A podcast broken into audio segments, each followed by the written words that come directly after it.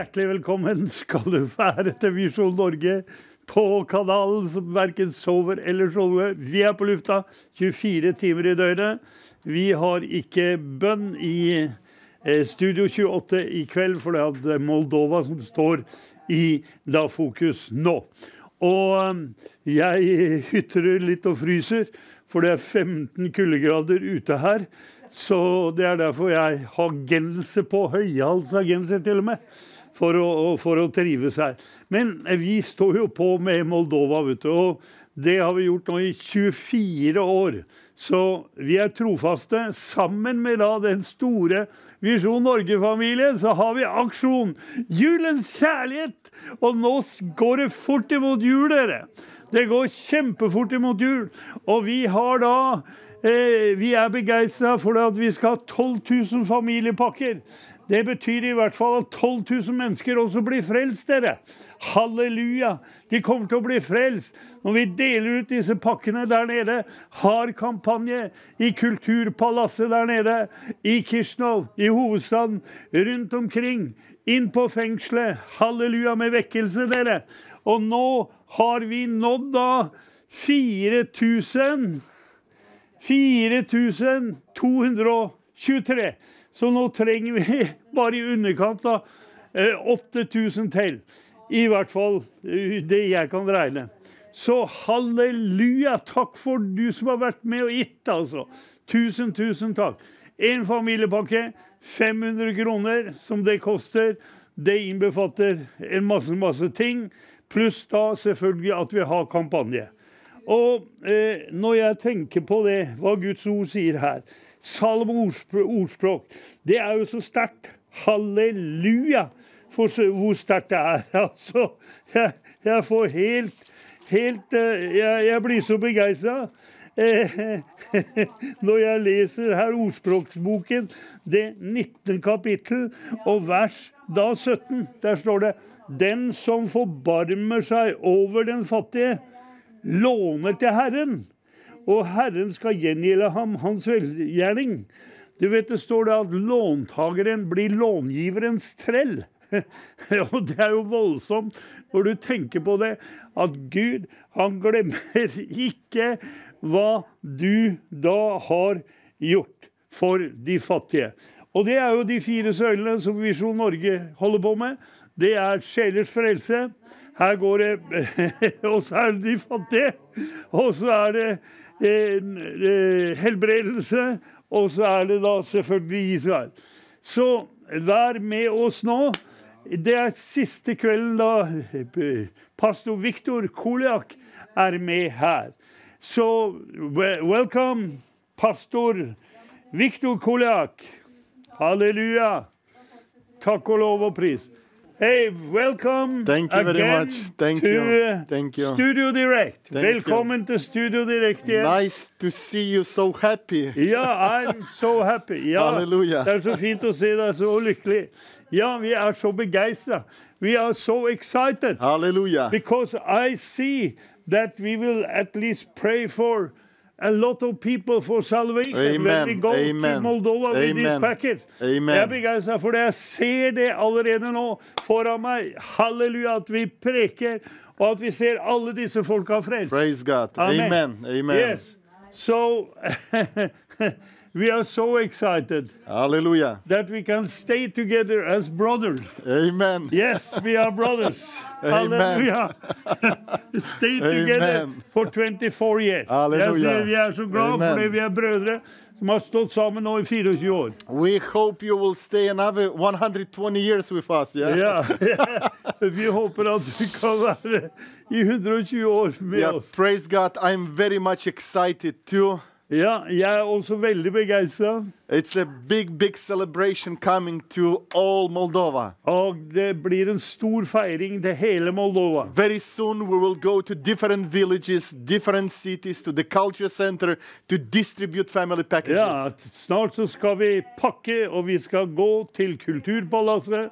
Og vi skal gå til mange andre, og så da kulturhus og uh, kirker, hvor vi inviterer da ufrelste. Many volunteers from our churches they are ready to pack the packages. Ja, og mange da frivillige fra eh, våre menigheter er klare til å være med og pakke. And tonight we are so happy to hear every uh, phone when they ring, when you ring, call to the call center and give your family package. Ja, og vi er så begeistra, for vi hører det ringer allerede, og telefonvaktene her, for å ta imot din pakke til Moldova. We want to see Moldavian people saved in the Oh, name of Jesus. Og vi vil at moldovske folket skal bli frelst i Jesu And the family package is the nice, uh, nice tool, nice gift to show the love of God to them. Ja.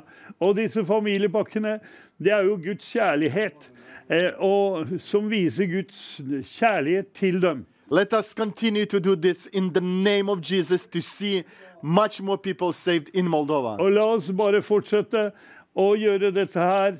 Og eh, flere skal bli da frelst i Moldova. And also, of course, Ukraine. I mean, uh, you are going into Ukraine all the time and also uh, receive refugees there. Jeg sier også Ukraina, for dere reiser inn med hjelp til Ukraina og tar imot da også flyktninger derfra. Yeah, in one week from now, Eh, En uke fra nå I am uh, going to Ukraine. så skal jeg inn i So, Ukraina and we will have also the big outreach uh, services. Og da skal vi ha stor da, kampanje der. And also, we want to pass the family packages there in Ukraine. Ja, og vi skal også dele ut familiepakker der. We are so much happy to see this big harvest in Ukraine today. Og vi er så glad for å se denne store, store da, høsten i Ukraina nå. friend of mine, Andrei, he is the pastor in Belgorod, Dnestrovsk city. Ja, altså min venn, eh, pastor Andrej, han er pastor da i eh, Belgorod, Dnestrovsk city. Ja. To- Det er vel- together with Pastor Jan, we visit this place last Yes. year. Yeah, this is Andrei. Andre, og eh, Sist år så var jo jeg og Viktor der inne You know i? Ukraina. Uh, more than 80% from his church, they emigrate to Moldova. Eh, Du vet, Mer enn 80 av hans menighet emigrerte til Moldova. And today they have 10 or 20 times more people in their church, new believers. Men nå har det mer enn 10-20 ganger så mange eh, troende i the, menigheten. they don't have church building. They rent the church building from Baptist church, ja. and it's full. It's packed. Ja, Og de har ikke sin eget eh, kirkebygg, men de leier eh, baptistkirken der, og den er pakka full av folk. So the harvest is so big. Altså, eh, høsten er så stor. God put us together with you, Vision Norge, to go forward and to proclaim the gospel. Eh, og vi har, er satt sammen med Den store Visjon Norge-familien for å gå sammen og få ut evangeliet. Please help us Vær to så, be fruitful this year too. vær så snill også i år og hjelp oss til å bli fruktbare. Thank you so much. Hallelujah. We will talk Bless more. you. Takk skal du ha. Vi med, skal snakke mer. Da skal vi få litt musikk her. Og så ringer du inn. Ring, ring, ring. Eller vips, vips, vips. Og så er det inne. Så da følger du bare skjema som det står. Gud velsigne deg. Langs hovedveien gjennom byen Hinchesti finner Viktor Koliak et falleferdig og tilsynelatende forlatt hus.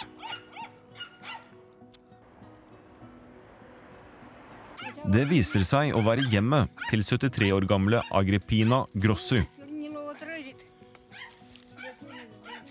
Viktor tar med seg en familiepakke med mat til henne. Huset er i en forferdelig tilstand. Hun har verken elektrisitet, vann eller toalett. Kvinnen ble enke for mange år siden. Hennes voksne datter bor i nabohuset med sin mann. Deres hus er like ille. Og dessuten er de begge alkoholikere og ute av stand til å hjelpe gamle Agrippina. Hun bruker nå all sin tid på å samle søppel i byen, som hun tar med seg hjem. To geiter som ga henne melk, hadde hun også, inntil i går. Da døde den ene av dem. Nå overlever hun kun på matvarer som andre gir til henne, eller som hun finner i konteinerne. Hun blir svært glad når Viktor kommer med mat og litt nye klær til henne.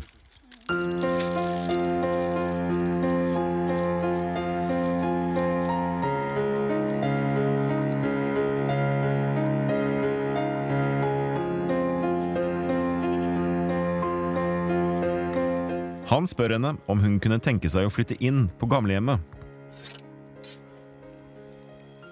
Det ønsker hun ikke, hun sier at hun føler seg for sprek til Lena.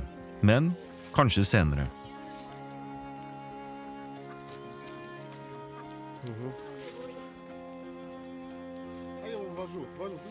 Hun lager mat utendørs hele året.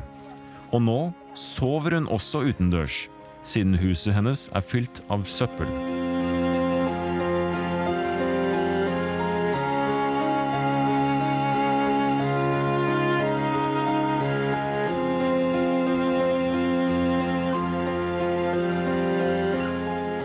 Hun er en stolt kvinne som helst vil klare seg selv.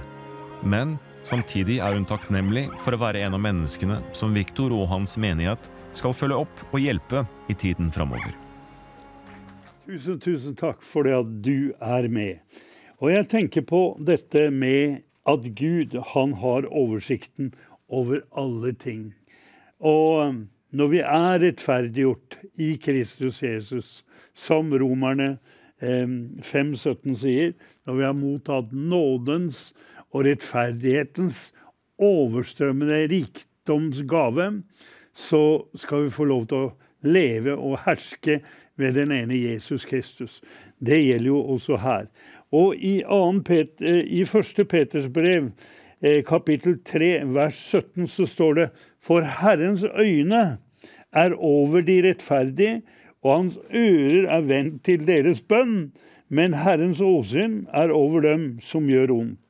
Så når du er rettferdiggjort, så vet Gud alt om deg. Og jeg tenker på det at uh, i Sakarias, profeten Sakarias, det fjerde kapittel, så står det også det at uh, hvem For hvem har foraktet den lille begynnelsens dag?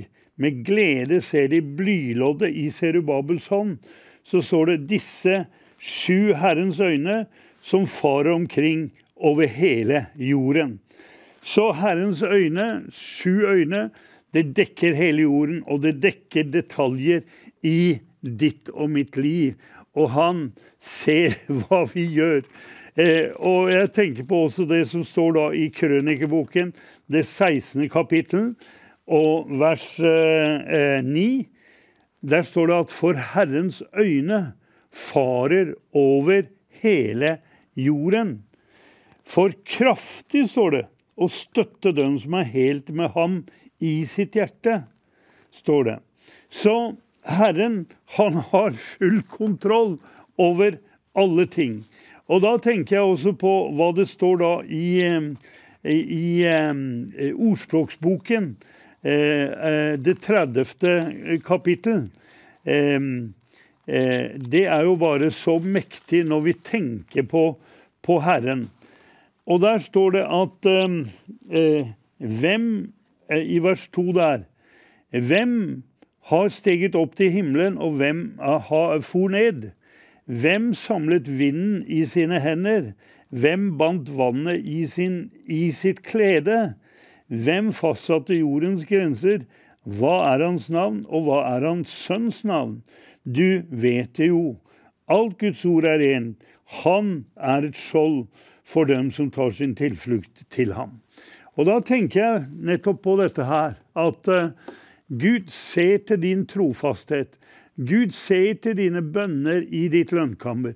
Gud ser den skjerven som du gir til Guds, uh, Guds sak. For hans øyne er over den rettferdige for å lønne den som søker ham. Er ikke det sterkt? Jeg syns det er så, så herlig at uh, uh, Guds ord sier at han lønner dem som søker ham. Hvordan, hvordan søker vi Herren? Jo, vi søker Herren i Hans ord, først og fremst.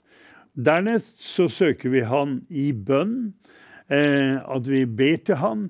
Ah, og det tredje, det er jo at vi også er med i en givertjeneste. Så når vi mikser disse tre tingene sammen, så blir det eh, kraftfullt. Hvorfor det? Jo, vi vet av nåde er vi frelst ved tro. Det er ikke av oss sjøl, men det er en Guds gave. Men dette at vi har blitt da rettferdiggjort i Kristus Jesus.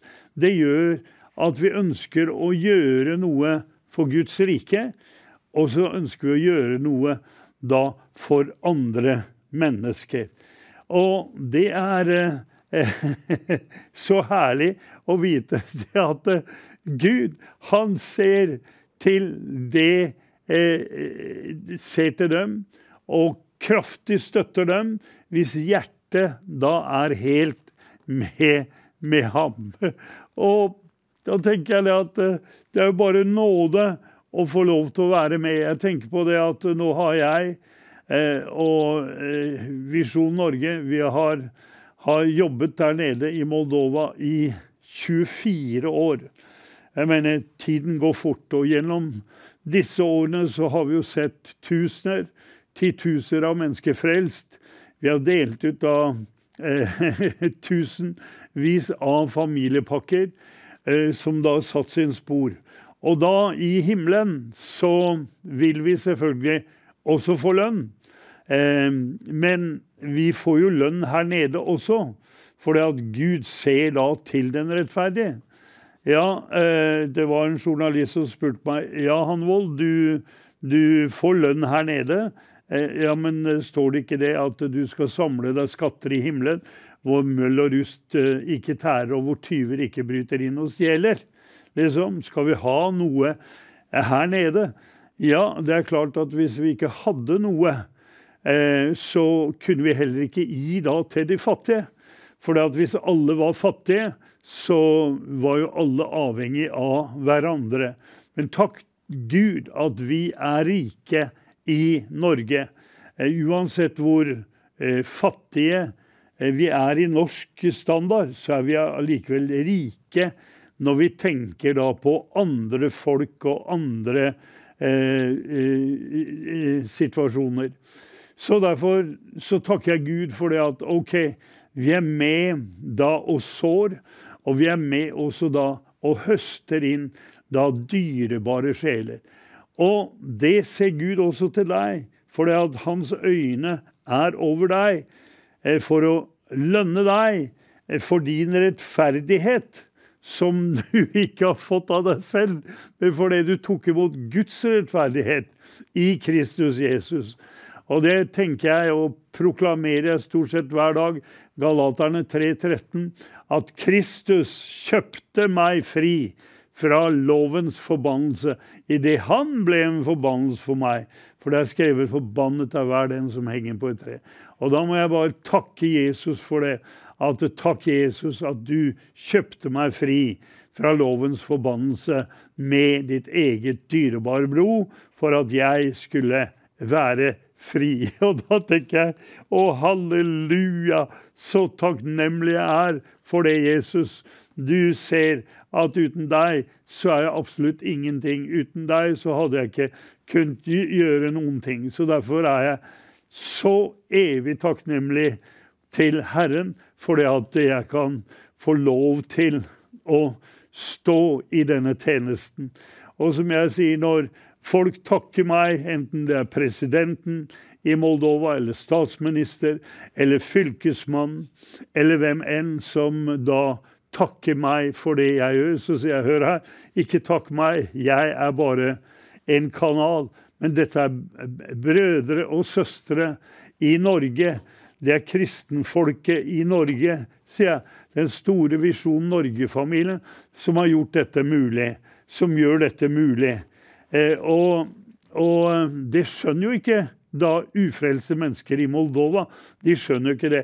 Hvorfor da Norge, og selvfølgelig Færøyene også, eh, og folk i Skandinavia, vil da bry seg om da disse menneskene som lever i den dypeste fattigdom og i mørket. Men der hvor lyset kommer, halleluja, der hvor Jesus kommer til, der eh, skjer det en forvandling. Eh, og det er jo det du tenker på når du besøker disse fattige stedene, fattige menneskene.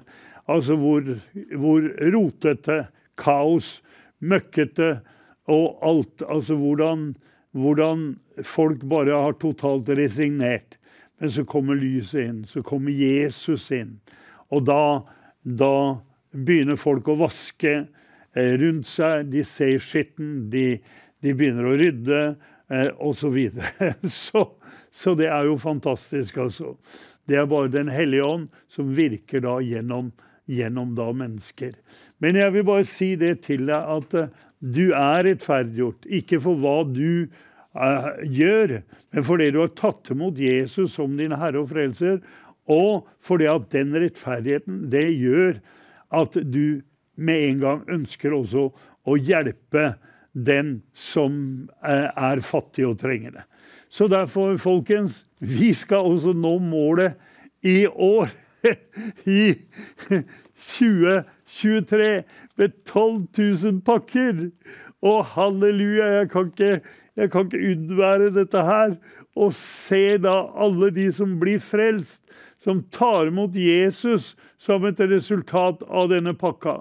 Og jeg mener, du, du har jo sett Anna, som vi har her på studio direkte hver kveld liksom denne eh, unge jenta som jeg gikk forbi i fengselet da jeg hadde vært der og hatt møte. Kanskje vi har, har det klippet, så du kan se da. Og da tenker jeg liksom Jeg bare var på vei ut av fengselet, hadde hatt møter og bedt med mange til frelse. Og så eh, ser jeg da denne eh, jenta, for å si det sånn, sitte der, der sånn forslått. eh, og, eh, og skåret opp på armer. Og hun var i isolat fordi hun da hadde slåss med medfanger og sånn. Det tok meg to minutter, egentlig. Jeg bare stoppa. Og så sa jeg, hør her. Jesus elsker deg. Er du klar over det? Er du klar over det at Jesus elsker deg? Jeg la henda på henne, og så, og så kasta jeg ut demonene av ikke sant? Disse demonene som hadde forårsaka så mye ulykke og så mye, mye, mye plage i hennes liv. Og så kom jeg da Dette var i september det skjedde, og så kom jeg da i januar til jul, og da sitter hun der. Og, og, og, bare omfavner meg. Og du ser at jenta er da totalt forvandla. Altså, hvilken, hvilken historie. Altså, det er bare Jesus som kan gjøre det. Halleluja. Takk og lov og pris. Så det er det som eh, gjør at vi får energi og kraft. Og det er det jeg sier. Altså, det er saligere å gi enn å få. Eh, og det merker jo også du som er med i den store Visjon Norge-familien.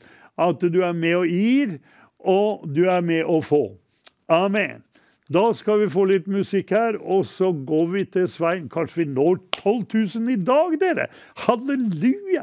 Noen gir 10 000, noen gir én pakke, noen gir 50 000. Halleluja! Jeg mener, det er 100 pakker. Amen. Eller hvor mye? Det aner ikke jeg. Men hør her. Herrens øyne er på deg. Og eh, fordi du er rettferdiggjort med ham, og hans øyne Hans øyne farer over den hele jord, står det, for kraftig å støtte den som er helt av i sitt hjerte. Ja, men kjære Jesus, det er jo bare helt, helt fantastisk. Og jeg bare tenker på hvor jeg kommer fra. Jeg mener, Hvis det hadde ikke vært for Jesus, så hadde jeg vært sikkert død eller et eller annet annet. Men på grunn av ham, på grunn av Jesus, at jeg ble renset i hans dyrebare blod, og at han da ga meg et kall til å tjene ham. Det er jo bare helt, helt utrolig. Så tusen takk for det at du står med, og du ber nå. Så la oss be nå. Kjære himmelske folk. Vi bare takker deg, Herre, for det at dine øyne farer over den vide jord. Halleluja. For å støtte dem kraftig hvis hjertet er helt med deg. Å Herre, du ser til oss. Og du har sagt at vi skal være lys, og vi skal være salt i denne verden, Herre. Og takk og lov og pris for det at når vi går til de ufrelste, når vi går inn i fengslene, når vi går til de fattige, Herre, halleluja, så er du med. Amen. Og selv om de ikke har ropt til deg, eh, eller søkt deg, så søker du det som er fortapt, Herre, for å frelse og utfri. For du vil ingen synders død, Herre. Så vi bare takker deg nå for det det er gjort, i Jesu Kristi navn. Amen. Da skal vi få litt musikk her. Ja, da er vi tilbake her. Tusen, tusen takk at du er med. Med meg her i studio i kveld så har jeg Lise Christoffersen. Velkommen skal du være, Lise. Tusen takk, ja. Nå er jo du med og bidrar mye her, selv om du er sykepleier og bor oppe i Numedal og er, er, mer eller mindre eh, bonde. Eh, eh dame der oppe. Bare si kjerring du, Jan. Det er helt greit. så, så, men du har jo også vært med til, til Moldova, Lise. Det har jeg. Eh, og hva eh, Liksom Hvilke inntrykk satt du igjen med da? Oh, jeg husker du spurte meg faktisk siste dagen da vi skulle dra derfra.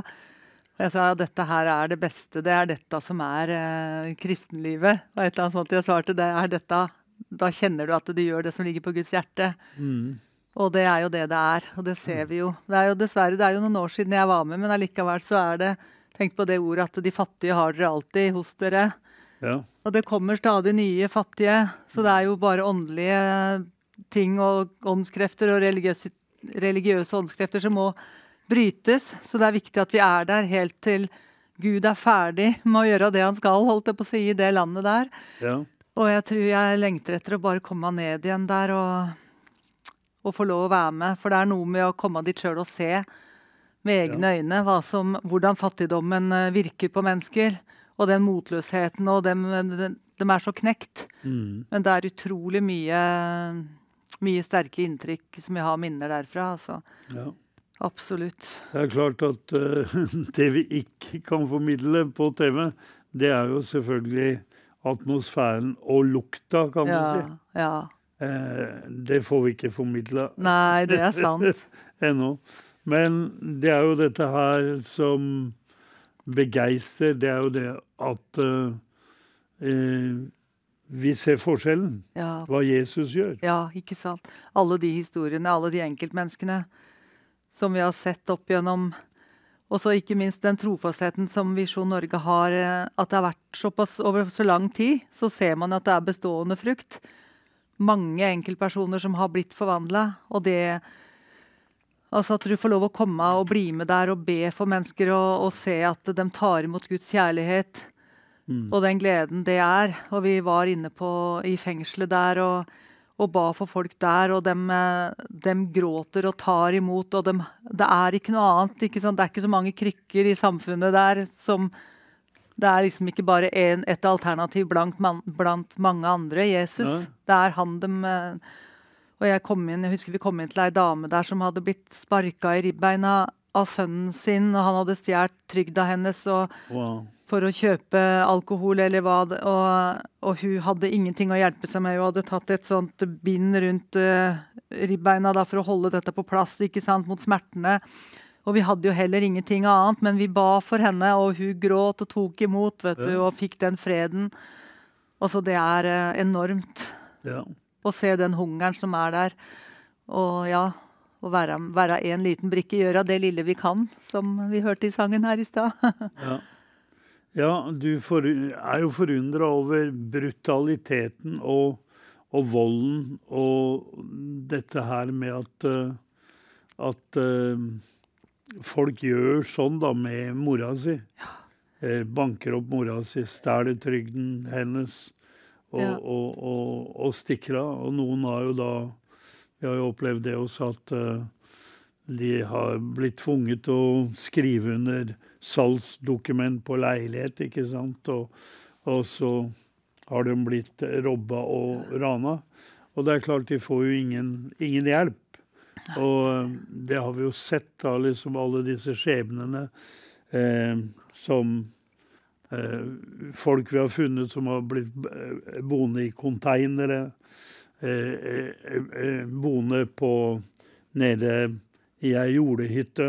Det eneste jeg hadde over seg, det var jo eh, at hun hadde hund over seg oh, som varma, varma, og sånn. Altså eh, Det er jo disse, disse enkelttilfellene, da, mm. som, eh, som bare gjør at hjertet ditt brister. Og du tenker på at eh, hvordan kan, hvordan kan mennesket leve sånn? Ja. Altså, Ser jo virkelig at de er uten håp og uten Gud i denne Ja. verden. og, og at det ikke er noe da heller noe eh, sånn sett nestekjærlighet. Nei, og det er det jeg også tenker på, at eh, når ikke Gud får lov å bygge samfunnet, eller når man ikke har opplevd Guds kjærlighet sjøl, så er det jo ikke sånn, jeg tenker på humanismen ikke sant, her i Norge, man, skal være, og man tror at mennesket er så veldig snill. Ja. Men det er vi jo ikke. Du ser hva vi er i stand til. Når djevelen får lov å komme inn i et Ja. samfunn og, ta, og i et enkeltmenneske og ta bort håpet, så er liksom egoismen og det selvoppholdelsesdriften gjør at man kan bli i stand til å være virkelig ondskapsfull. Og djevelen er eh, virkelig så ond og har god fantasi, holdt jeg på å si. Så det er Jesus er det eneste svaret og den eneste veien, og det er jo han Det er så godt at vi får lov å formidle det klart og tydelig og enkelt. Hans blod som renser fra all synd. Mm. Så det må vi bare takke for her i landet vårt, at vi fortsatt har muligheten til å forkynne evangeliet åpent. ja. Det er jo ikke noe selvfølge, og vi veit ikke hvor lenge vi kan det. Nei. Og eh, da er det jo sterkt dette her å få, få hjelpe, da. Ja. Eh, også den enkelte. Nå snakker vi om 12 000 pakker. Ja. Og det, det er jo mange skjebner bak disse, Ja. disse pakkene. Men de lurer jo på da Hvorfor kommer dere her og hjelper oss? Eh, hvorfor? Og her har vi jo Andrej, som da ropte etter brød. Og frukten av det var jo at han At da ble jo bakeriet starta. ja. Eh, hvor han og kona bare lå der, sjuke i, i senga. Etter hvert så døde kona. Og, um, og, men han, Andrej, han fikk jo da eh, etter hvert også plass da på, på um, gamlehjemmet. Ja. Så, så det er jo sterkt. Og eh, på grunn av det, da, at Ja. han ropte etter brød, Ja. Så har vi jo da fått dette bakeriet i gang. Med, som baker da 800 brød om dagen. Tenk at det går an å Eh. ikke bare, Ja, ikke bare se håpløsheten, men faktisk kunne gjøre noe med det. ja. Så dette er jo bare Og samtidig så har det jo skapt da arbeidsplasser. Ja, ikke sant. Og dette har jo da den store Visjon Norge-familien også vært, vært med på. Det er fantastisk. kan du si. Altså, An Andrej lå der og, og ropte etter brød, Ja. og vi begynte da eh, først med som vanlig teglestein om, som Ja. vi putta brød inn i.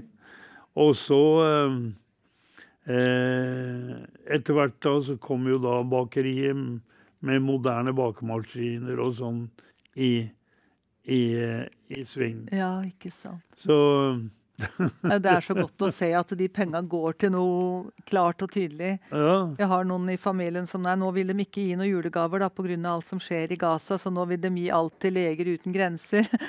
Og jeg tenker ja, det er manipulering, ikke sant. Man veit jo ikke hvor penga går til, eller man veit at det ikke går dit det skal. Her er det enkelt og tydelig, det er korte linjer. Vi samler inn og reiser rett ned og hjelper enkeltmennesker og et helt samfunn. Ja. Det er jo samme evangeliet fortsatt. Det var jo det, og den samme nøden som eh, ligger på Jesu hjerte hele tida. Han eh, William Booth som starta Frelsesarmeen. Det var jo soap, soup and salvation som var liksom eh, dem sitt. Såpe, suppe, altså renhet og få hjelp av mennesker til verdighet igjen. ja. Og mat og frelse.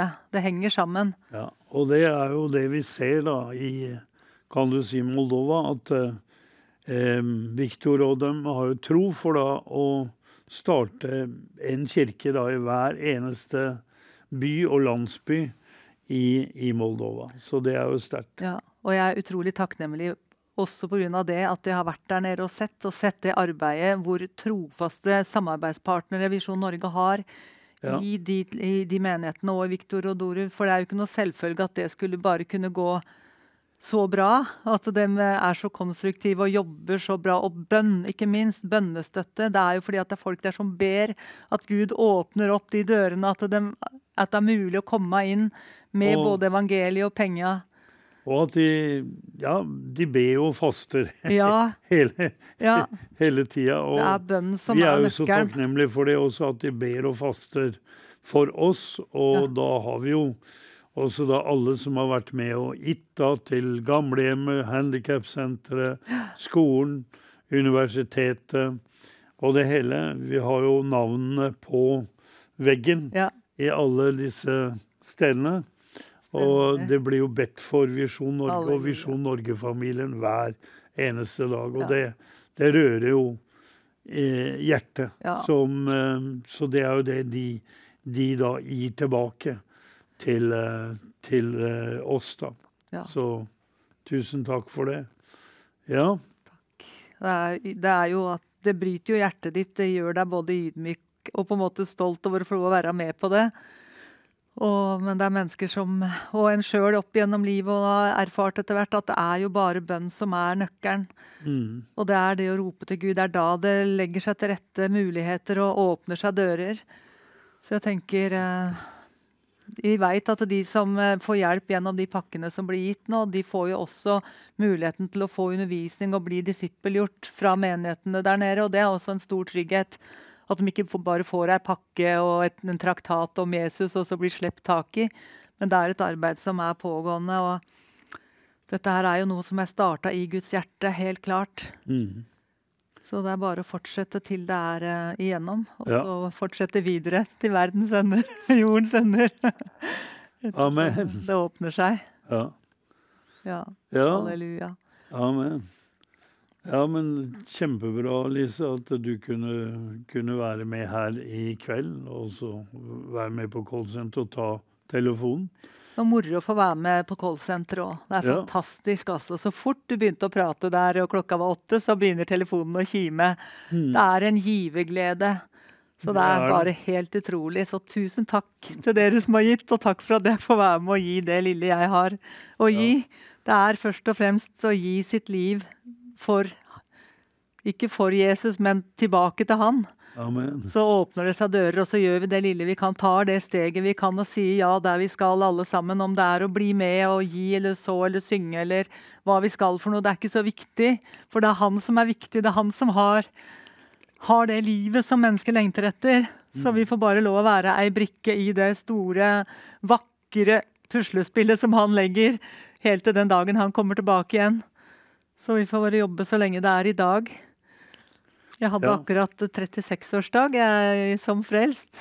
Da Ja. tenkte jeg på det, det var her forrige dagen. Ja. At nå er jeg 36 år. Så tenkte jeg ja, men så er jeg snart 57 da, i, nå snart her, her som på jorda. Men det er liksom jeg hadde ikke klart meg, Det ene hadde ikke klart seg uten det andre. For hadde jeg ikke blitt frelst, så veit jeg ikke om jeg hadde levd ennå. Det tror jeg nesten ikke jeg hadde, for jeg var så på viddene. Men hadde jeg ikke blitt født, så hadde jeg heller ikke hatt muligheten til å bli frelst og oppleve all Guds velsignelse og herlighet. Da hadde jeg vært der oppe. Bare blitt der. Men jeg er utrolig takknemlig at vi har fått dette livet i gave, at vi har denne ene dagen. Jeg er eh, sykepleier og ser. Vi har egentlig bare i dag, men i dag har vi, og vi skal leve av nå og gjøre av det lille som han legger foran oss, og gå i ferdiglagte gjerninger i dag. Det er, der livet er et eventyr, og det er utrolig spennende å få lov å pakke opp den gaven hver dag. Hva har du for meg i dag, Herre? Hvem vil du velsigne gjennom meg i dag? Ja. La meg få si ja, om det skulle koste litt og for min bekvemmelighet eller min komfortsone. Halleluja, det er da vi kjenner at vi lever. Ja, det er det. Amen. Amen. Kjempebra at du var med her i kveld, Lise Christoffersen. Og da regner jeg med at du kanskje er med også i år, også til Moldova. Det håper da må vi gå inn til um, Svein her og Miriam og høre Hei, hva skjer der inne? Alexander har alltid vært blid og takknemlig, særlig når folk har vært snille med han. Som da vi kom på besøk første gang i 2011 og fant mannen i en elendig forfatning. Sønnen hadde nylig drukket seg i hjel på naborommet, og kona var ute på bygda og søkte etter fordervet vin. Alt var elendig.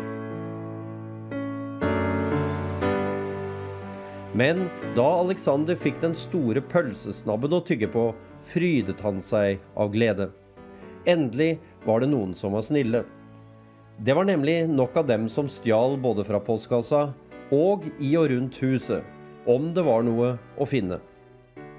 Jeg trodde at han skulle dø ganske snart den gang i 2011, så dårlig som han var. Da jeg returnerte samme sted i slutten av 2015, var Alexander blitt bedre, utrolig nok, og takket på samme måte for nok en pølse. Kona var død siden sist. Folk fra eldresenteret i Saratagalbina hadde nå anledning til å bytte madrass på senga, rydde i møkka og gi denne mannen et bedre tilværelse. Samtidig forberedte de en siste reis for han til eldresenteret et par kilometer unna.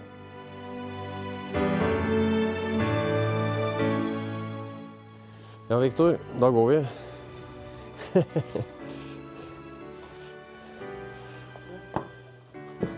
Hallo. Det er jo flott. Hallo. Hallo! Å! Oh. Se, se på Alexon. Han er ikke til å kjenne igjen. Skjegg og delvis hår er borte. Hallo, Alexander. Yeah, last Alexander føler seg så sprek nå at han kunne tenke seg å ta en tur på byen. But, but now you have. You have lost your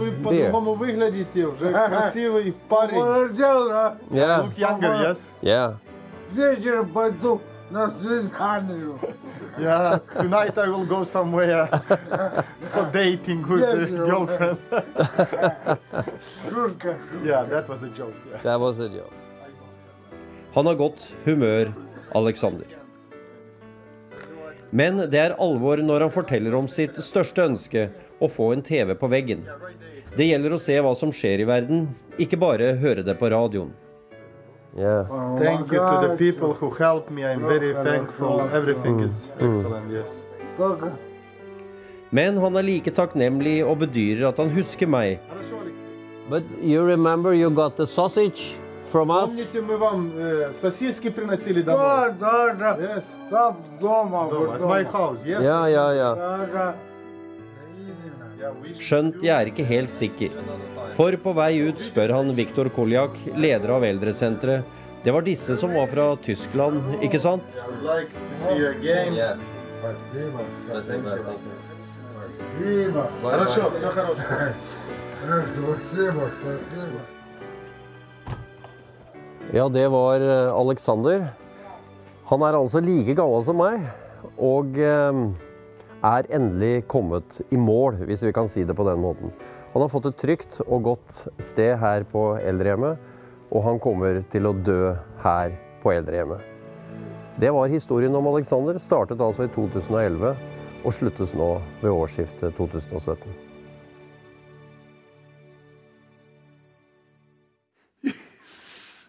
Ja, det er jo veldig Det er jo veldig rørende. Altså, dette er jo én kjærlighetshistorie eh, som eh, Som du ser. And Victor, he, eh, he is still alive in the Yes. eldre home. Han lever fortsatt på eh, eldrehjemmet der. Yes, he's still in the elderly home. Ja, Han er fortsatt på gamlehjemmet. Yeah, his life totally changed. Hans liv er totalt f- for, You know, forvandlet. we saw this real transformation in his life. Og vi så denne da totale forvandlingen i hans liv. in the very cold house Han bodde jo i dette forferdelige kalde no huset hope, no hope. uten noe håp. He had an apartment in Chisinau, in Ano- capital, Han hadde en leilighet i hovedstaden Kishnov, but bad people just put him to sign, him and his wife, men uh, slemme folk fikk han og kona and Til å they signere. brought him to Sarata to this house. Og så tok de han med seg, han og kona med til dette dårlige huset da i Sarata Galbin. Yeah, he was totally hopeless. Han var totalt hjelpeløs. No relatives, no friends in Sarata. Ingen eh, venner, ingen familie der i Sarata. If not the church, he will be dead for many years now. Eh, og hvis det ikke hadde vært for kirken, og så hadde han vært død for lenge You siden. know, we found his wife dead with him in the same bed.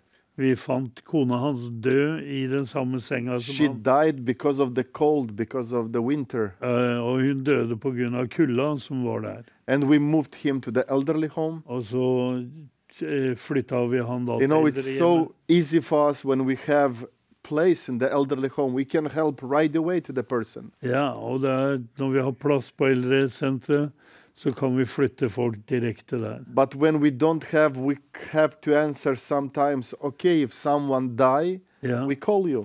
ja, og da må vi bare si at OK, hvis noen dør, så skal vi, skal vi ringe deg. Ja, eller Alexei, deg. he's very happy. He's Og eh, Alexander, He's han er veldig very good. Veldig He's glad. very much thankful for the conditions he have today. Ja. Og på grunn av han, because of him, the bakery started. Og på grunn av han, så starta da bakeriet. He's our history, the bakery history, Alexei. Han er eh, bakeriets historie. You know, the first time I entered to this house, Den første gangen jeg kom inn i det huset it hans, was uh, on first day of Christmas. det var første juledag, And when I entered, I saw Alexei. og da så jeg han Outside Alexander. was snow, maybe 50 centimeter of snow. Og på utsiden så var det sikkert 50 cm And snø. when I just opened the door and I saw him, Og da jeg åpna døra og så han ligge der, start to scream, "Good people, help me! I'm dying. Give me a piece of bread. I'm dying." ja, og han sa snille mennesker, gi meg noe, for jeg dør. Gi meg brød. You know, yeah, we had a family package in our hands, Og vi, we- vi hadde familiepakka he- i vår, vår hånd. but he can't stand up. He can't cook. He doesn't Men have kun- kitchen in this house. Men han kunne ikke lage mat eller koke, og han hadde ikke noe. And we went sånt. back and purchased some sausages, some other things what he can eat right away. Og så eh, kjøpte vi noen pølser og noe brød og sånn, så han, som han kunne spise da. And then en that touched me so so deep. Give me a piece of bread. I am dying. Og det berørte meg så kraftig akkurat det. Gi meg et stykke brød, for jeg dør. I announced in our church and I said it will, will be very good if we will be able to bake a bread in the church and deliver to the poor people. Ja, og da sa jeg i menigheten at det hadde vært veldig fint om vi kunne bake brød og gi det da til de We didn't have any equipment, vi any buildings, nothing. Vi hadde jo ikke noen by bygning eller noe eh, utstyr eller noen ting. In one storage, we just built the the bricks oven, Ja, og uh, i et eh, lokal der så bygde vi jo denne and we start to bake using just our hands, Og vi begynte å bake, og vi brukte hendene våre. bake a bread and deliver to the og, people like Alexei. Ja, og da fikk vi jo eh, lagd da brød og ga det til sånne som And Alexei. I never thought what that will turn one day to the real bakery. Og jeg visste ikke da det, dette ville bli da et, et bakeri. You know, every day today we bake 800 love of bread. Eh, Og i dag så baker vi da hele tida 800 And brød. we deliver to the poor people in different villages. Og vi gir da til de fattige i eh, forskjellige landsbyer. At uh, 10.30 every day, Eh, Og eh, halv elleve hver dag at our bakery window, we have a big group of elderly Eh, people så- har vi- came to receive the free så har vi folk utafor som står da i kø for å ta imot et brød. Then we have the feeding program for the poor kids. Så, Again, we deliver bread there. Så har vi da, da brød til eh, barna, for vi har jo SFO fra den offentlige skolen der, som vi gir ut brød hver dag. And then, Pastor Jan, we use the bread as a tool to reach the lost. We go to the new places, new villages, and help people with the bread. Ja, og så går vi jo da ut eh, da til landsbyer og hjelper nye eh, mennesker og når dem med You know, this is evangeliet. very big help for the people in Moldova og to det, receive the bread. Og det er stor hjelp til folk i Moldova for å motta brød. Some people walk one, two kilometers to our bakery to receive the bread. Ja, folk eh, går en, to kilometer for å ta imot et Because brød. if they have bread, they can survive already. Ja, for hvis de har brød, så kan de overleve. And then we have volunteers from our church who deliver the bread to other villages, to Also- the handicapped families. Ja, så har vi jo da eh, frivillige i kirken vår som reiser rundt og deler ut til And- de handikappede. And even the handicapped boys from the handicap center, Og til og med de guttene fra handikapsenteret. they come to the bakery, Ja, de kommer tilbake, take bread, og så tar de med seg and brød. drive to different old people they know in the village Og to så help them. eh, tar med brød og kjører de i rullestol da til folk de vet om. So the bakery is real, the real light in our area. Ja, Så bakeriet, det er virkelig et lys i da eh, vårt. So you need uh, flour. Maybe somebody want to give flour. So how much does it cost? De- Dere trenger jo mel hele tida til bakeriet. Kanskje noen som har gitt familiebanker, ønsker også å være med og gi mel. Hvor mye, hvor mye koster da eh, eh, Her står vi på lageret. Eh, her sånn ser vi. Og da har du masse, masse mel. Yeah, to to have better price, we have to buy one truck. Ja, For å få god pris så må vi kjøpe en hel lastebil. And one truck, 22 tons, cost 7,000 euro. Ja. Og en eh, lastebil med 22 tonn, 22 tons. ja, 22 tonn, koster How much it cost? 7,000 euro. Eh, Det koster eh, 7000 eh, eh, euro. Og det er jo ikke mye hvis du tenker på det. 7000 euro. Det er 70 000 kroner. Eller litt mer, da. Yeah, one day we bake 800 lava bread. Og en dag så baker vi 800 That's 800 mean brød. we need 400 kilo Ja, of flour every day. så vi trenger 400 kilo eh, mel hver eneste dag. Så en, uh, how long take a truck?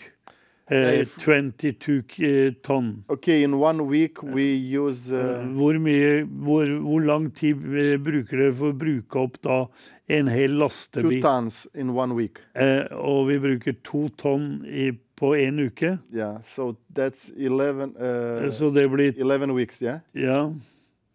Ja. Elleve uker. Mhm. Ja. Det er eh, Two and a half maybe months. ja, to og en halv måned. We can Ja. Så vi kan det. Så kanskje du eh, sitter her og tenker OK, eh, tenk om jeg kan da være med å gi en lastebil 22 tonn, eh, og da gir jeg 800 brød om dagen i to og en halv måned. Wow! Det er en, en mulighet. Men da må du da si fra det når du ringer inn, at det er mel som du vil gi da til bakeriet. Fantastisk. Og uh, uh, And the other thing also is not only family package and bread, but uh, now it's very cold in Moldova, so people need wood Yes. because uh, in Norway you can go out in the wood. We have plenty of wood, but in Moldova you are not allowed Yes. to alone. to to get any wood in in in uh, in the forest. Even Jeg last, sier, det at nå er det kaldt i Moldova, og folk trenger ved. Og det er ikke som i Norge at det er ved nok rundt, uh, rundt omkring. Uh, og det er forbudt å gå inn liksom i skogen i Moldova og hogge ved eller forsyne seg med ved. Ja, yeah, in Moldova, one ton of briquettes, ja. Og da er det sånn at ett eh, tonn da med, it cost, med briketter yeah, we can use the firewood or briquettes. Vi kan yeah, bruke eh, eh, altså vedbrensel and eller briketter. yeah, one ton of briquettes cost 300 euro. Og ett tonn med briketter koster 300 dollar. Ja. Yeah, and uh, because we don't, yeah, this is the briquettes we deliver to the people. We did this last winter. Ja, vi gir da ut briketter eh, som eh, de varmer selvfølgelig husene med. Vi gjorde det i fjor. Mhm. Yeah, because not enough uh, firewood, and last winter our government import firewood from Romania. Og um, det er ikke nok ved i Moldova, så eh, våre myndigheter importerte da ved faktisk fra Romania i fjor. Yeah, and this is also what we are doing. We are purchasing by big trucks, briquettes, and then deliver to different Ja. villages, families. Og det er det vi gjør, at vi eh, kjøper inn briketter og deler ut da til, til eh, da fattige familier som ikke har noe. Så, så det er også noe som vi da gjør. Det andre er jo da eh, Moldova er jo da hva vi kaller for eh, da at du har da selvhusholdning. Altså alle Det er ikke som i Norge at eh, folk har plen rundt huset sitt. Nei, de dyrker da saker og ting. Så de kan være eh, ha eh, være selvforsynt. Uh, and that's why you give them potatoes so they can plant and, and reap. Som jeg sier, de er med også å dele ut poteter, så folk kan da plante poteter. In Moldova, potato is like second bread. Du vet, I Moldova så er poteter det er som brød nummer to. Everybody in Moldova, in the villages, they have underground cellar. Og alle i Moldova har da um, potetkjeller. And we are trying to to give them for whole winter potato. Og da prøver vi å gi de, enkelte familier poteter for hele It vinteren. depends. It's one person family, two, three, five, or ten. We give many bags as they need through the winter. Ja, og det er- kommer an på hvor mange er det i familien. To, tre, fire, eller Sånn, da gir vi dem en bag da. And this is not, let's say, one day use, but this is for for whole winter. And dette er ikke for én dag, men det er for hele vinteren. Yeah, and one uh, truck of potato, Og en uh, lastebil med poteter, again 22 tons. ja, og det er 22 tonn. It cost 9,000 euro. Og det koster eh, 9000 euro, altså 90 000 kroner. We order from the north part of Moldova. There is a big farmers there. Eh, vi bestiller fra nord i, i Moldova, der er det eh, store gårder. And then again, we, through the network of our churches, we distribute to the Og poorest gjen- families. gjennom da kirkene, da distribuerer vi da til fattige Yeah, familier. this is very needy ministry and urgent help Og det for er- our people in Moldova. Det er en så viktig eh, hjelp eh, som vi også gjør. Så da går eh, det ut til dere. Dere ser hva eh, du vil gjøre med det. Eh, vi gjør forskjellen.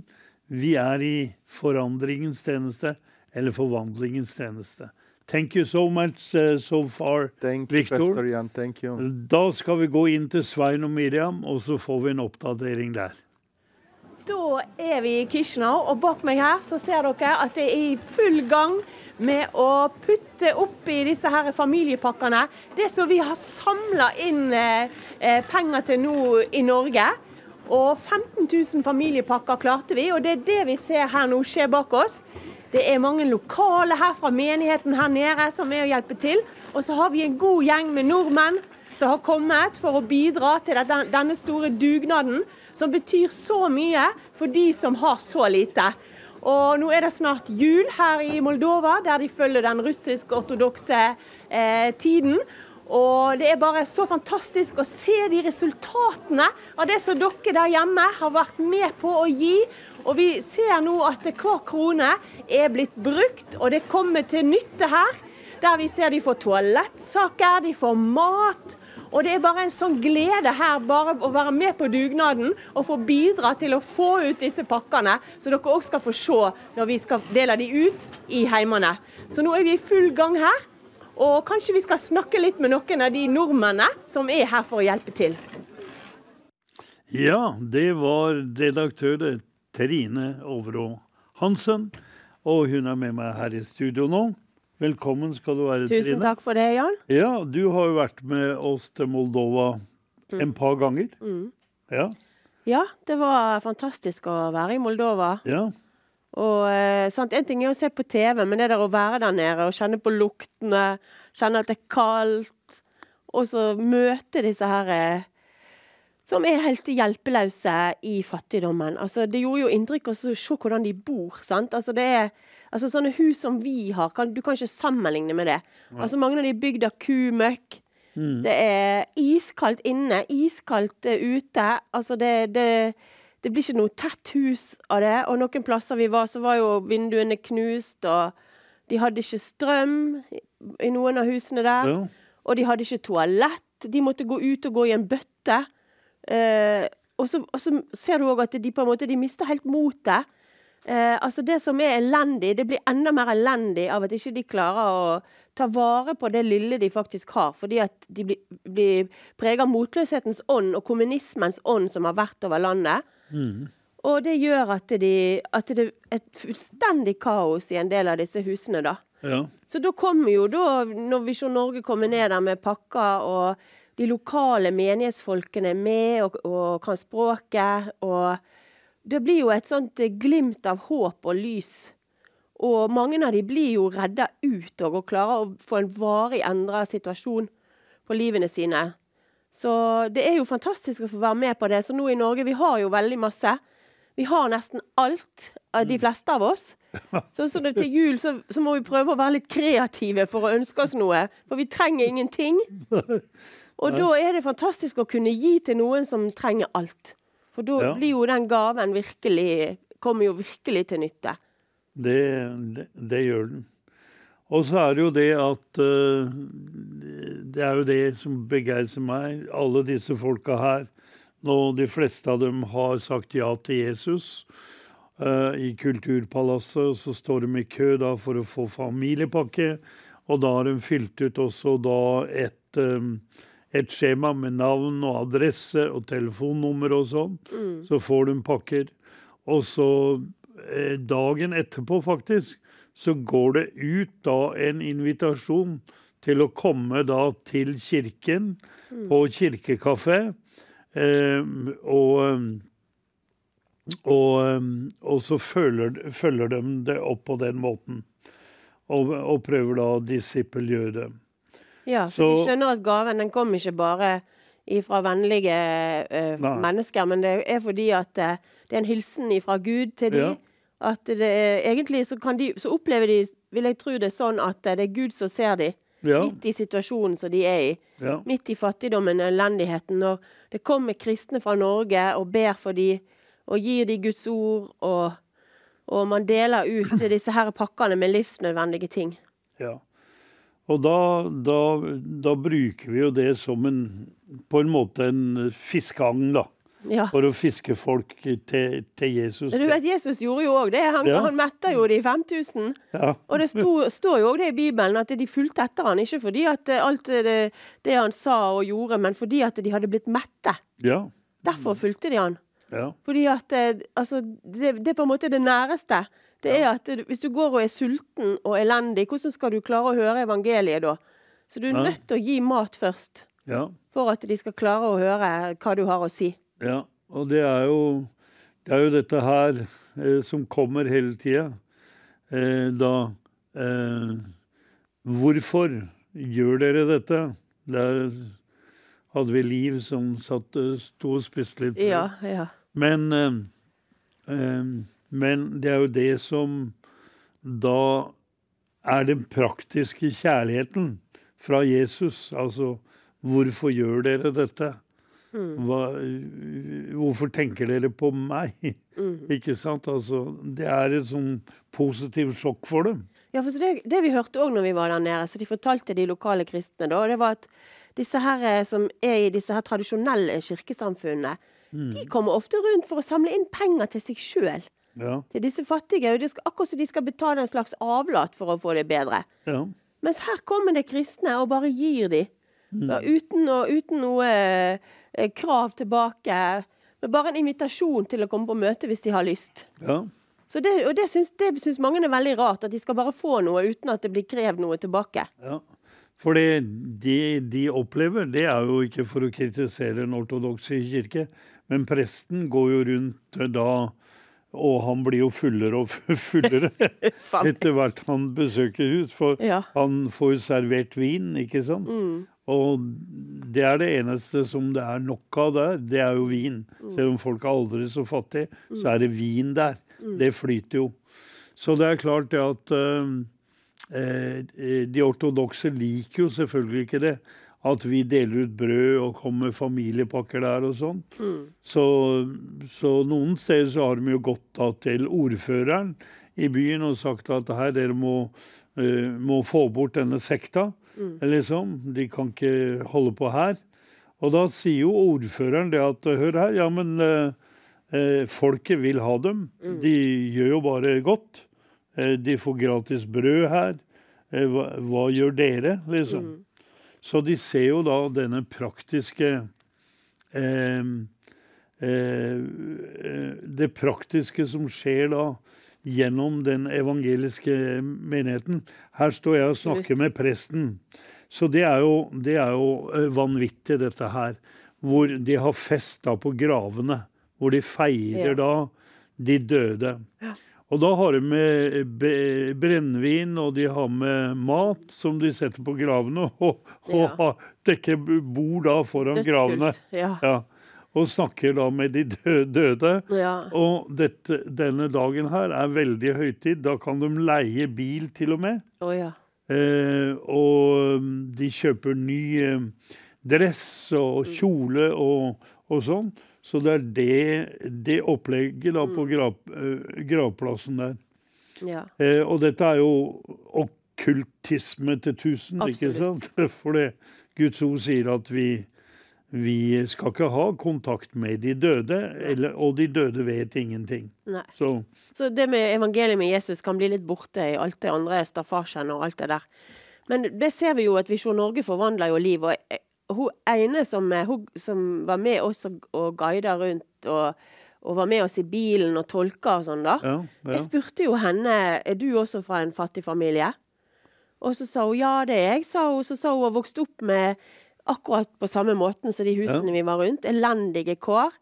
Og jeg kunne nesten ikke tro det, for hun hadde jo en ny, nyeste typen mobiltelefon og kunne perfekt engelsk og var veldig oppegående og blid. ja. Og så sa hun det at, eh, at eh, faren døde når hun var liten. Mm. Og eh, så fant mora seg en ny samboer, og samboeren banka henne opp. Uff. Og når hun var ti år, så drepte samboeren mora mens hun så på. Og, Og så sa han nå kan du gå til bestemora di og fortelle at mora di er død. uff. Og hun jenta der, hun er en av de som er med i den menigheten som Visjon Norge støtter. Som er reist opp, og som nå studerer, kanskje hun er ferdig nå, engelsk på, på eh, høyskolen. Og hun, hun er aktiv med i menigheten og er nå sjøl ute og hjelper andre. Så det var utrolig sterkt. Altså, Hun fortalte det ikke på eget initiativ engang. Jeg spurte bare hvordan har du hatt det. Tenker jeg, Hvor mange sånne historier det er der Visjon Norge har vært med og berga de ut av et eh, liv i total håpløshet. Ja. Ja, og det er jo det er jo, Jeg tenker på Vi er jo i kvinnefengselet der, og der, der er det jo vekkelse kontinuerlig. Og det er klart at veldig mange av de kvinnene som sitter der, da, det er jo, det er jo mordere. Altså, de har blitt mishandla og banka så mye. Ja. Og så eh, har det bare har det bare gått eh, rundt for dem. Og så har de da drept, drept mannen sin, da. Så det er jo sånne tragiske historier. Og det er klart at uh, dette her, når Jesus kommer til, enten det er hos de fattige eller hos disse fangene, så, så skjer det jo en forvandling. Og det tenker jeg på dette her at vi er jo så velkomne. Her er vi i feng, fengselet utafor der og deler ut. Ikke sant? Og, Men det husker jeg når vi var i det fengselet. Jeg må si at jeg grudde meg litt til å komme inn der. ja, Fordi at du hører liksom kvinnefengsel i Moldova, og det er liksom allerede elendig utafor fengselsmurene. Hvordan er det ikke innenfor? ja. Men maken til sterk gudsnærvær nede i den der, eh, det der møterommet der, Ja. det var jo helt spesielt. ja. Altså, du kjente en sånn salvelse og en sånn glede midt i det fengselet, som var, var egentlig en plass der folk som har gjort grusomme handlinger. Så du satt sikkert sammen med mordere og forskjellig. Ja. Og der var Guds nærvær så sterkt. Ja. Og herlig lovsang fra disse her, eh, fra menigheten. ja, ja, ja. Det syns jeg var utrolig sterkt å å Så oppleve. der er det tjåka, tjåka fullt, og de har da en oppvisning her også. Eh, Ja. Dette er jo fanger eh, som står der nå og synger. Eh, som har opptreden for oss, da. Eh, og da, da tenker du jo på De ser jo helt vanlige ut. Ja. De ser jo ikke ut som, som de forbryterne. Eh, eh, og det er klart at Ja. Det er jo bare Jesus. Ja, altså Jesus han eh, kan frelse alle, og selvfølgelig også de. Ja. Og det, det er jo et veldig sånn sterkt eh, eksempel på at evangeliet virker. Jeg husker vi, vi møtte noen damer som hadde blitt døpt, og noen som hadde blitt helbreda. Og det var liksom tydelig at det var ikke bare en sånn engangsberørelse, men det var noe Ja. som varte. Ja. Så de fikk et nytt liv midt i fengselet, mens de egentlig bare kunne føle seg på det laveste punktet i livet. Så fikk de møte Jesus der inne. ja. Og da har vi jo begynt med liksom gudstjeneste der hele tida. Altså hver søndag. Og vi har jo ei søster da som jobber der hele tida, også med bibelstudier og, og sånn. Og det er jo det jeg tenker på. Altså at eh, fengslene er åpne da der i, i Moldova. Altså vi er velkomne. Vi kan, vi kan filme der inne, ikke sant. Og det er jo helt eh, helt eh, uakseptabelt i Norge. Jeg mener, Vi får jo ikke forkynne evangeliet engang. Eh, mens det får vi jo her. Og jeg tenkte på det at uh, dette er jo kvinnefengselet. Vi jobber jo også i andre fengsel og et mannfengsel. eh, Et mannsfengsel der som eh, er litt utenfor Kishnov. Jeg husker jeg kom der til fengselsdirektøren. Og det var en sånn svær kjempe. altså jeg mener, Han tok meg i handa, og jeg har jo ganske store hender sjøl. Og den forsvant bare inn i mannen. Og, så, så, og det var jo i begynnelsen, så sa jeg vi, vi jobb, har jobba i Russland, i fengsel der og sånn og sånn. Og så spurte jeg han er det noe vi kan gjøre for dere. Og da var han negativt. Så han sa ja, folk kommer her fra vest og sier de skal gjøre noe, men jeg ser dem aldri igjen, osv. osv. Ja, men så sa jeg vi har gjort mye borti Russland nå. Vi har vært der med et kvinnefengsel der med 1200 kvinner. Vi har installert tannlegeklinikker og, og andre ting som, eh, som vi jobbet da sammen med fengselsprest Trygve Eriksen i Ullernsmo fengsel. Han var en barmhjertig samaritan. Så sier da denne karen at eh, Så bare sier han ja, sønnen min er bløder, og han uh, har ikke får ikke tak i medisiner. Nei, så sa vi at eh, nei, men det skal vi se om vi kan fikse. Så vi kom jo hjem, da, og så Og så nødhjelpslederen vår, Jon Egil, han, han satte himmel og jord i bevegelse. Og, og så fikk vi tak i sånn blødemedisin fra, fra Østerrike, som vi kjøpte. Det kosta oss eh, ja, 5000 dollar, tror jeg. Eh, Så det var jo en del penger. Men neste gang så kom vi da til fengselet. og, og hadde med denne blødemedisinen. og, og da knakk jo denne fengselsdirektøren da bare knakk totalt sammen. Ja. Altså, hva for noe? Dere kommer fra Norge, og jeg nevner det, og dere kommer her med, med medisin til sønnen min. De kom på møte, han og sønnen også. Og da, det som da skjedde, det var jo da at etter det så var jo bare fengselsdørene bare åpne. Ja. Eh, og vi kunne bare filme og stå på og ha møter eh, så mye vi ville. Og da har det jo blitt en kirke inni det fengselet der. og eh, eh, Flere sterke historier har jo skjedd, at fanger har blitt frelst. Eh, nettopp på grunn av bare eh, litt eh, medisiner. Mm. Så, så det er klart at eh, det er jo Det er jo en døråpner, Mm. kan du si.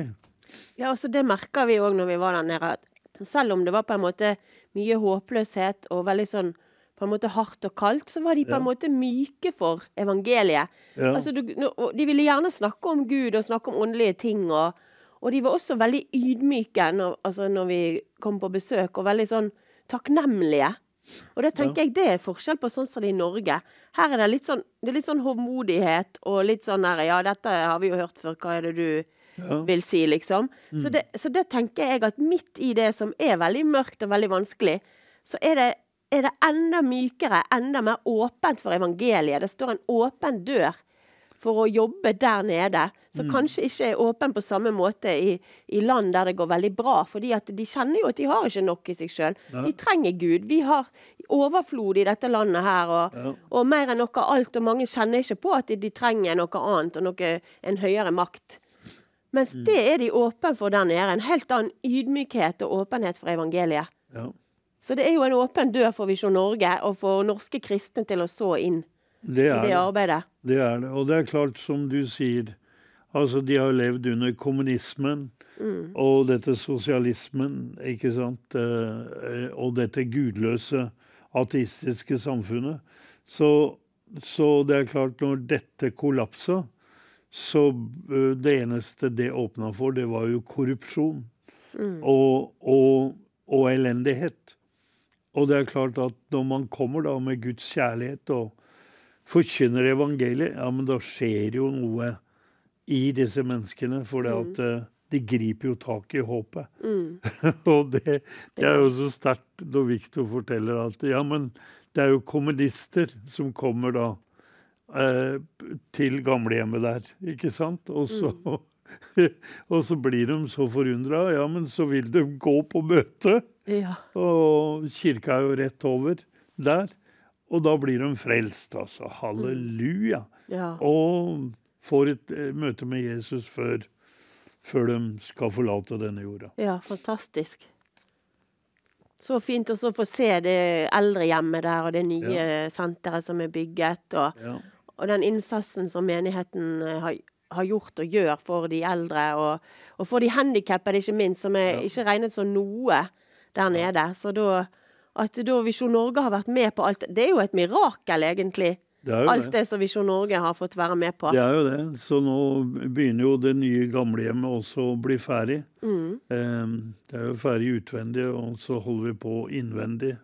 Og her ser vi jo handikapsenteret og gamlehjemmet. Ja. som eh, da, da bygges. Og alt blir jo gjort på dugnad, og alt er jo bare Det er jo bare fantastisk, altså. Det, det, det er jo en høy, høy standard. Her driver de innvendig på, på det nye mm, gamlehjemmet. ja. Så eh, Ja, for det er jo ingen som kommer og ser til de i disse her elendige husene som de bor i. Og så jo eldre og jo svakere du blir, jo vanskeligere er det jo å bo under så kummerlige forhold og all slags sykdommer og alt som du får. Altså det, det er jo helt uhåndterlig under sånne omstendigheter der du ikke engang har rene vann. Altså, Nei så det der, og, og myndighetene på en måte har ikke noe program sånn som vi har i Norge for å ta vare på de som faller utenfor, for å ta vare på det, det eldre og handikappede. har de jo ikke. Og dette her med sysselsetting og, og, og sånn, da, med Nå ser vi jo fra handikapsenteret. Da er alle involvert i å gjøre noe. Så tilværelsen, den blir jo da meningsfylt, da. For, for hver enkelt en av dem. Det er jo det kristne menneskesynet som kommer inn, og så de får se der hvert menneske er, er av utrolig stor verdi. Og det har ikke kommunismen, Nei. det menneskesynet der. Nei. Og det har jo ødelagt Moldova, kommunismen, sant? Ja, ja. Og det er jo de åndskreftene som følger med kommunismen, som har holdt landet nede.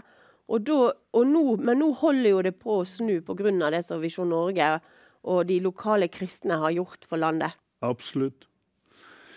Da må vi gå inn til Svein og Miriam og høre hva skjer der hos dere.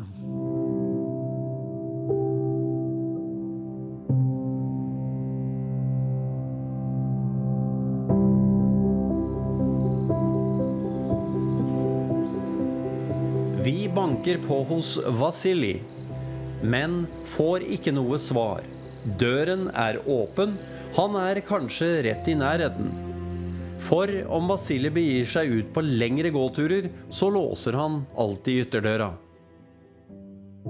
Misha og Anatoly fra menigheten i Saratagalbina vil gjerne overbringe poteter og tennbriketter til Vasilij, og leter rundt huset. Kanskje er det noe galt fatt med den 70 år gamle mannen. Rommet hans er ikke mye presentabelt. Senga skriker etter nytt og renere tøy. Møkka er synbar.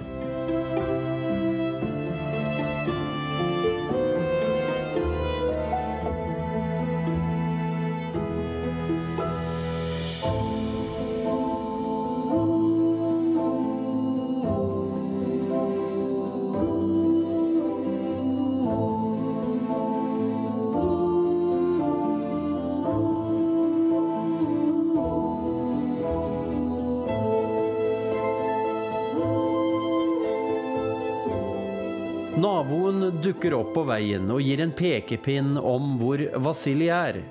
Han gikk av gårde for en stund siden for å hente pensjonen sin, sier damen. Vi snur og setter kursen mot det sentrale Sarata Galbina igjen, på leting etter Vasilij.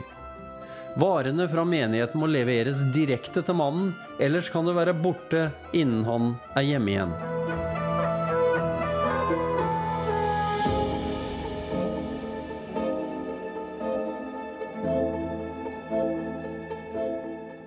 På tradisjonelt dårlige veier på landsbygda tar vi oss tilbake til hovedveien. Og der, to-tre kilometer hjemmefra, så kommer han.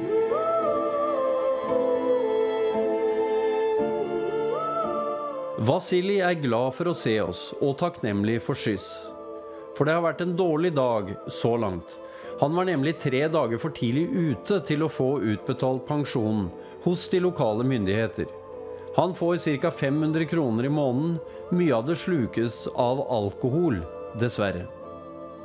Elendigheten har innhentet Vasilij. Etter at kona døde for syv år siden, fikk han ganske raskt en kjæreste i nabolaget som var flink til å holde møkka unna i huset hans.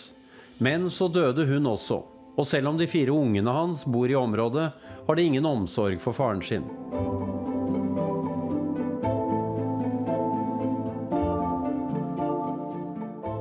Vasilij var traktorfører i yngre år, men nå er han sliten, fattig og som 70-åring ganske gammel i Moldova.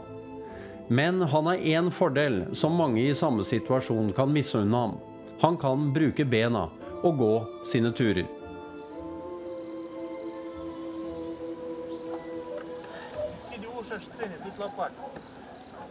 Og han har en god ovn hjemme i det dårlige huset han vet å bruke.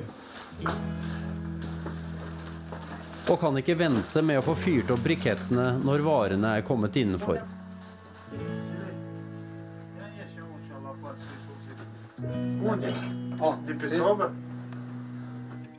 Vasilij takker for all hjelp. Om tre dager er han på vandring igjen.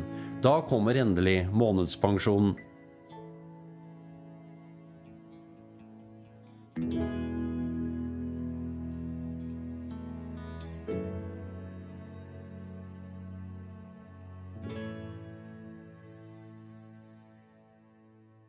Det var også én skjebne. Eh, Trine, jeg tenkte Ja. på det. Altså, det som er godt, det er jo at eh, alle mennesker er like dyrebare for Herren. Ja. Så 500 kroner i måneden. Altså, du kunne jo tro at da er alt kjempebillig i Moldova, men det er jo ikke det. Nei? Og sånne vanlige toalettsaker, så hvis det var et merke på de, så var jo det dyrere enn i Norge. Ja. Sant? Så det, det var enkelte varer du kunne få litt billigere, men det er ikke, det er ikke superbillig. Det som folk gjør nå, faktisk, i Moldova, det er at de reiser til Ukraina, som er i krig, for å kjøpe matvarer, for det er billigere der. Altså de som bor da på, på, på grensa, da. Så det er klart eh, Det er bare en håpløs situasjon. Ja. Men eh, takk og lov for det at eh, Visjon Norge-familien bryr seg. Eh, så det er jo så mange sånne enkelhistorier. Og det er klart, vi kan jo ikke hjelpe alle. Ingen kan hjelpe alle, sier vi. Men alle kan hjelpe noen. Ja, altså det er jo det der med å kunne gjøre noe konkret. For når du bare sitter og ser på TV, så kan du bli overvelda av at det er så mye elendighet. Ja. Men her er det jo faktisk mulig å gjøre noe. Altså veldig konkret så kan du sende inn 500 kroner eller 1000 kroner eller hva du vil til Visjon Norge, og så kan du være med og bidra eh, og gjøre noe viktig for en enkeltperson. For en Ja. familie. Tenk også på disse barna som vokser opp i det der. Fordi at nå, har, nå så vi noe eldre og sånn, men, men også, også barna bor jo under sånne forhold.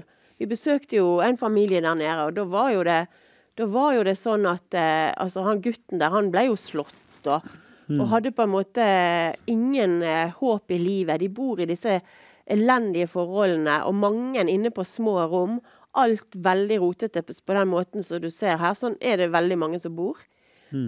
Og da, så du da kan komme inn der og bringe håp og si at eh, Gud elsker de og bryr seg om de. Vise det med praktisk eh, handling. Gi de det som de trenger akkurat der og da. Altså, eh, man, man får eh, Altså, barna får jo også noe som passer for de.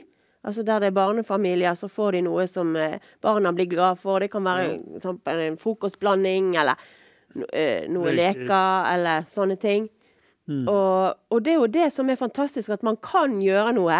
Det er ikke bare for å vise hvor elendig det er, men det er for å vise at det, at det nytter.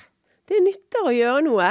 Så det tenker jeg at, eh, at det, det er ikke alltid man vet hvordan man skal, man skal tjene Gud i praktisk handling, hva man skal gjøre. Hva, man, kan, altså, man kan ønske å få gjort mer mens man er her på jorda.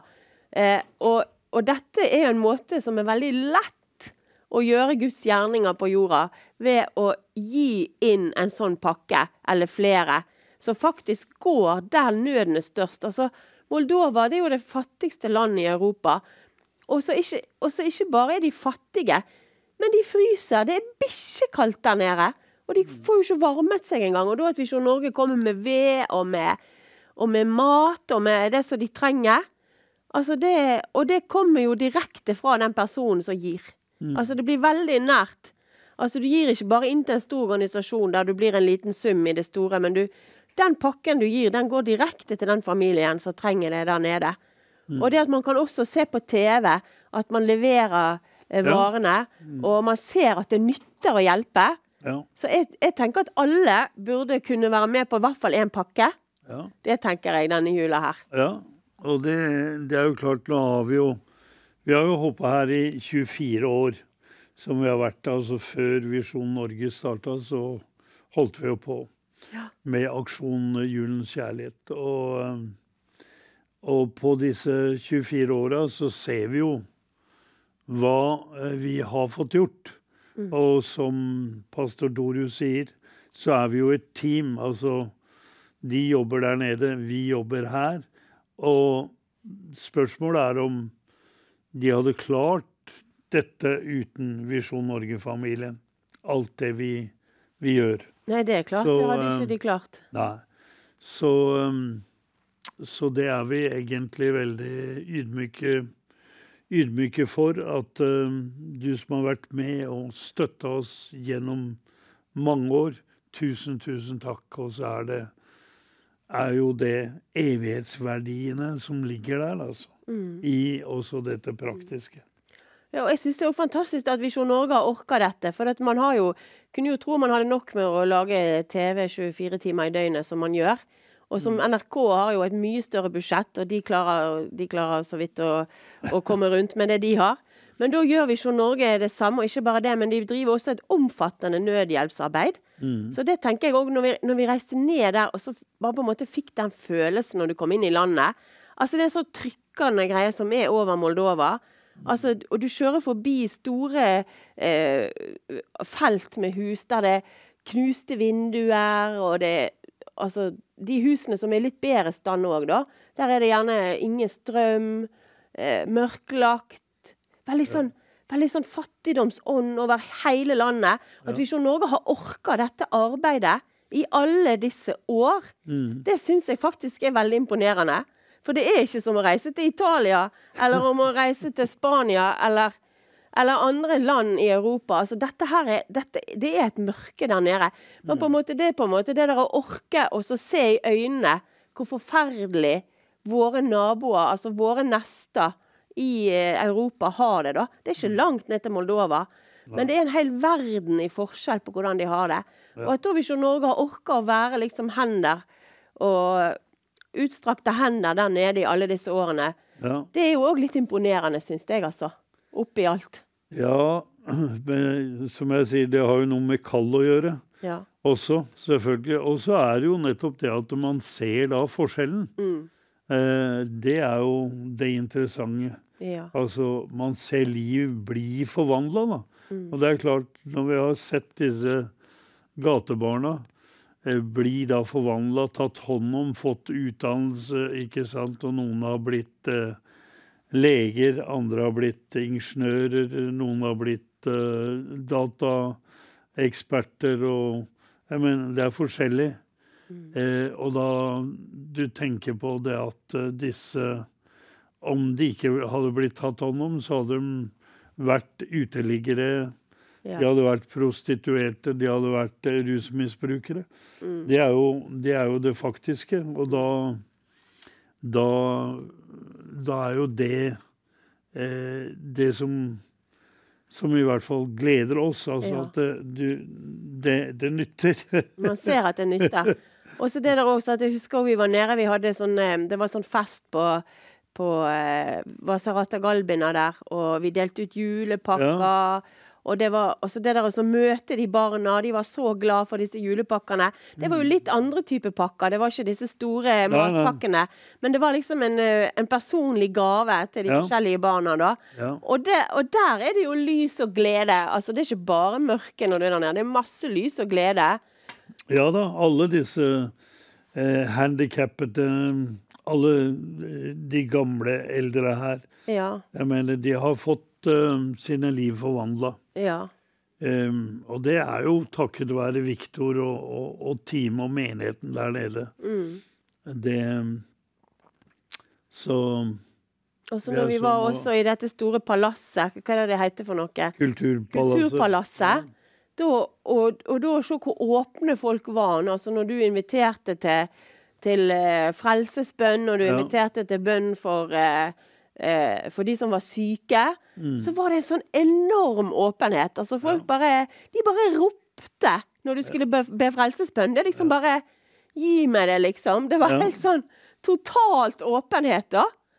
Så det er jo, det er jo en enormt givende å se den gleden og den hvordan de tar imot da, når du, eh, når du forkynner evangeliet der nede. Så jeg skjønner at det kan være nok til at man klarer å holde på, men det, er, det hadde jo ikke gått uten heller at eh, nordmenn eh, var med og støtta opp om dette arbeidet. Det hadde de ikke. Det, det er helt sikkert. Det er jo det også som gir den energien. Det er alle de giverne som står i ryggen og ønsker å hjelpe, og ser at det nytter og ønsker å være med år etter år. Så er jo det òg fantastisk. Det er jo det. det er, som jeg sier, Visjon Norge-familien er Det er som en familie. Altså, det er derfor når vi er rundt på og partnertreff og, og sånn, og vi hører hva liksom Visjon Norge betyr for også mange, mange mennesker her hjemme i Norge, så blir du jo veldig på en måte overraska over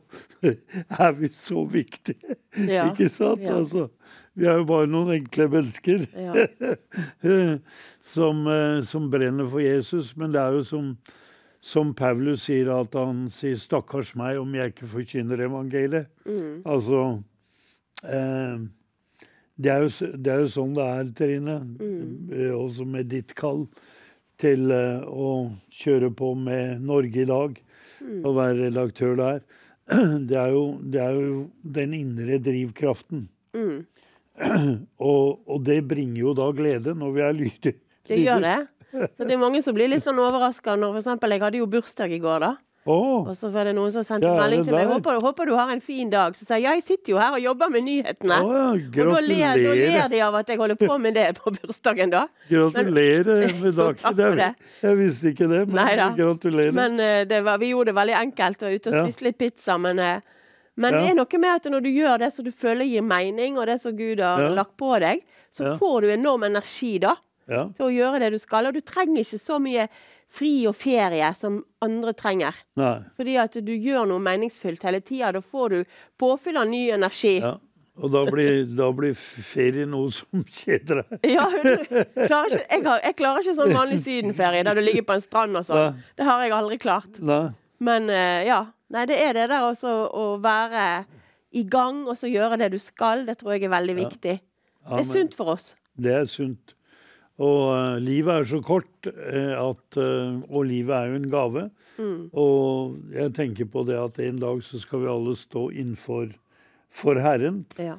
Og så skal enhver få, står det, en lønn for det man har gjort her nede.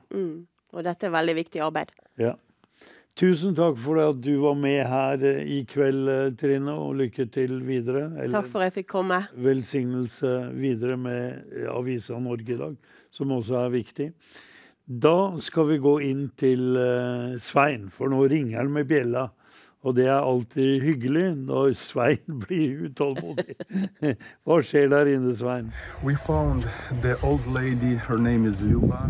She's 63 year old in the abandoned place. Right here, you see this is a container someone put here on the property. And next to the container, there is the very small one container.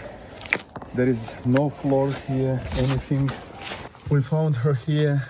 She doesn't have place to stay. You see, she sleep on the on the floor yeah everything is wet and this is her kitchen this is her everything you see it's it's it, it's terrible it's terrible here it's cold outside today was uh, minus three degrees and uh, it's very cold so today we want to take her to the elderly home Идем на улицу, давай, выходи.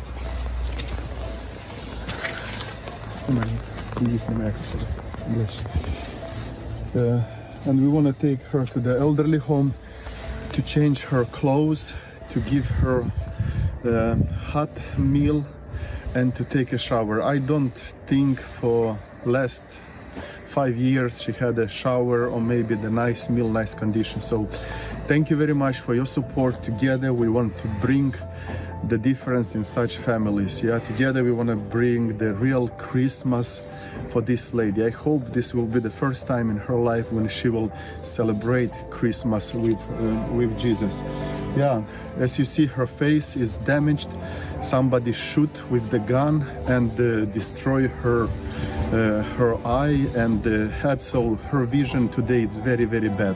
So outside it's very cold, and as I see, she is wet her shoes is wet, clothes is wet, everything is wet. Her son keep her documents and uh, once a month take her to the post office to take the the pension and keep all the money. So she is working on the streets begging for the piece of bread. I hope today she will have a totally different life. Today she will uh, she will feel the love. I don't think she ever have ever feel such love what God is going to do today in her life. So thank you very much for your support. Thank you very much for your prayers. May God richly bless you. We are ready to go. Now we arrived to the elderly home.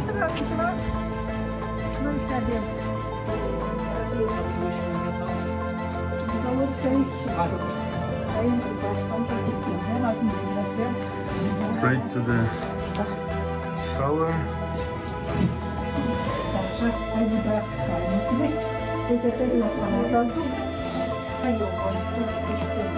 Okay, now she is totally different person. coming out from shower. Okay, she didn't uh, took the shower for at least 20 years.